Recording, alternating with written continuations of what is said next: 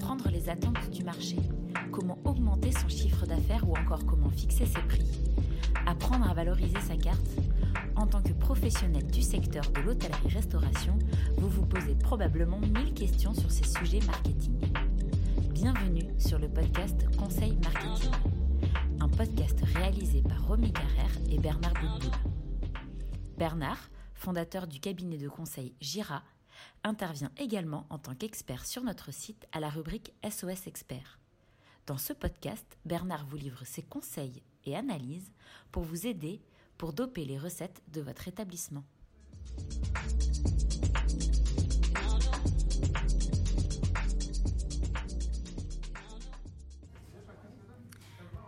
Bonjour Bernard, je suis ravie de te retrouver aujourd'hui. Donc nous nous sommes installés dans un café pour discuter d'un sujet sur le positionnement d'un restaurant. Depuis quelques années, une multitude de marques, de chaînes, de restaurants indépendants fleurissent. Est-ce que tu peux nous expliquer déjà qu'est-ce que signifie positionnement d'un établissement et comment attirer sans tromper le client ? Alors, j'aime beaucoup ta question attirer sans tromper le client parce que tu es vraiment dans le cœur de ce que j'appelle le positionnement. Le positionnement d'un resto, c'est exactement ça. Enfin, pour attirer, il faut exister aux yeux des clients. Et exister, c'est avoir une âme, avoir une notoriété, une spécialité, une originalité, une expérience particulière à offrir, un nom, une particularité, bref, il faut avoir quelque chose. Si tu n'as pas une ou plusieurs d'entre elles, tu es un resto de plus dans une offre qui est devenue très certainement supérieure à la demande. Donc, difficile d'exister dans l'esprit des consommateurs, des clients, qui ont, rappelons-le, un choix énorme. Ça, c'est le côté attiré de ta question. Le côté sans tromper le client, c'est là où les difficultés commencent. Il ne faut pas qu'on fasse de fausses promesses non tenues. C'est gravissime pour le consommateur aujourd'hui. Et deux, il ne faut plus qu'on pratique ce que j'appellerais du marketing paillettes, où derrière les paillettes, il n'y a pas grand-chose. Et c'est là où il ne faut pas effectivement tromper le client. Donc, tu viens de nous dire que les clients ont un choix énorme, que c'est encore un resto de plus. Et effectivement, par moment, il est quand même assez difficile de savoir où est-ce qu'on veut rentrer en tant que client, dans quel restaurant on va. Alors, comment sortir de l'anonymat quand on est un établissement de restauration ? Alors, comment on sort de l'anonymat ? Si on fait un peu d'histoire, hier, c'était la réclame dans les années 60-70, et puis après, il y a eu la publicité dans les années 80-2000. Mais aujourd'hui, il faut quand même avouer que c'est les réseaux sociaux et uniquement les réseaux sociaux. Tout est prétexte pour faire parler de soi, voire pour faire du buzz. Alors on parlera de nous si nous avons une spécialité, une spécificité, une innovation. Ça, c'est le trafic, faire venir. On fera du buzz, ce qui est très différent, si nous faisons ou proposons quelque chose d'extraordinaire, quelque chose de très particulier qui sort des sentiers battus. Je pense notamment, je vais te citer 4 exemples qui n'ont rien à voir entre eux. Mama Shelter, avec son positionnement hôtelier, quand il l'a sorti il y a quelques années, il a fait parler de lui. Les buffets chinois, tu vois, je passe vraiment du coq à l'âne. Ça a été une innovation incroyable qui a fait beaucoup de buzz. Les barbecues coréens, où tu grilles toi-même ta viande sur la table. Et puis une expérience totalement incroyable du restaurant dont on a beaucoup parlé, qui est Aura, ce fameux restaurant qui n'a pas d'assiette et qui te sert directement sur la table, uniquement avec des couteaux et des fourchettes. Bref, le buzz aujourd'hui est nécessaire quand on veut faire du très gros trafic. Mais attention, il ne faut pas décevoir sur l'image envoyée, car ce serait totalement improductif. Il ne faut pas mentir au client, il ne faut pas lui surpromettre des choses. Il faut ce que l'on promet, il faut vraiment que le consommateur le trouve parce qu'il va venir pour trouver ceci. Alors, tu nous parles des réseaux sociaux, mais donc, est-ce que ça signifie que le bouche à oreille ne fonctionne plus aujourd'hui ? Si, alors le bouche à oreille fonctionne toujours et je dirais que c'est probablement le premier vecteur de recommandations au-delà des réseaux sociaux. Alors, le bouche à oreille fonctionne, je ne sais pas si tu sais, mais quand on a fait une étude là-dessus, quand les Français sont à table, il y a 2 sujets de discussion qui reviennent systématiquement, c'est la politique et l'alimentation et la restauration. Ce qui veut dire que c'est quand on est en table, en train de manger avec des gens, qu'on se file des petits tuyaux. J'ai découvert un resto, machin, j'ai découvert ceci. Donc le bouche à oreille, oui, extrêmement puissant. Et il faut faire attention parce que le bouche à oreille Il y a le bouche à oreille verbal, okay, c'est ce qu'on fait depuis de nombreuses années, mais il faut savoir que les réseaux sociaux, c'est également du bouche à oreille. Parce que quand je fais passer une information comme quoi que j'ai découvert un super resto, etc., au lieu de parler à 2 ou 3 personnes autour de moi, je parle à des milliers de personnes et c'est un bouche à oreille ultra puissant.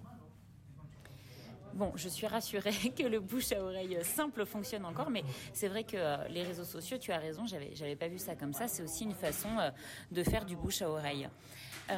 Alors moi j'ai une autre question.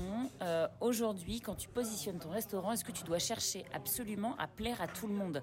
Est-ce que tu dois chercher à plaire à tout le monde et est-ce que tu peux plaire à tout le monde? Alors non, il ne faut pas, ce n'est pas souhaitable, car plaire à tout le monde finira par plaire à personne. Le positionnement clair d'un restaurant est très segmentant. Il s'adresse à une cible comportementale et non pas à tout le monde. Ce que j'appelle une cible comportementale, c'est le fameux triptyque comportemental que nous utilisons chez Jira.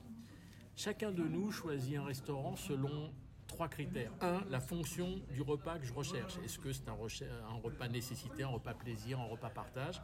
2, le temps dont on dispose pour ce repas.